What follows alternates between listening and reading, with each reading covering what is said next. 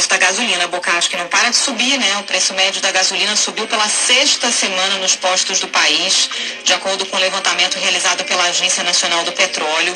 O preço médio da gasolina na semana encerrada no dia 11 de setembro subiu para R$ 6,059 o litro.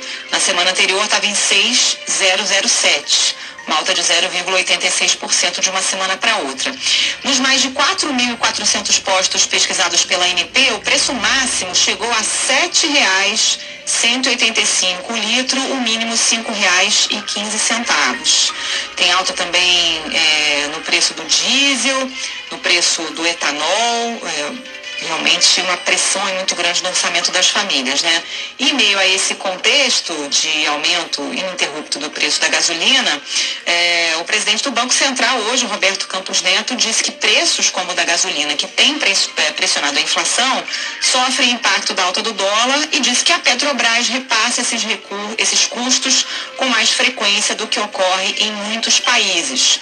Hoje também o presidente da Petrobras, Joaquim Silvio Luna, participou de uma audiência na Câmara dos Deputados e aí tentou tirar a Petrobras da reta ali, culpou os tributos estaduais pelos preços elevados dos combustíveis. Bom, o presidente do Banco Central, é, a gente está aí é, perto de uma nova reunião do Copom, né, para decidir é, sobre taxa de juros.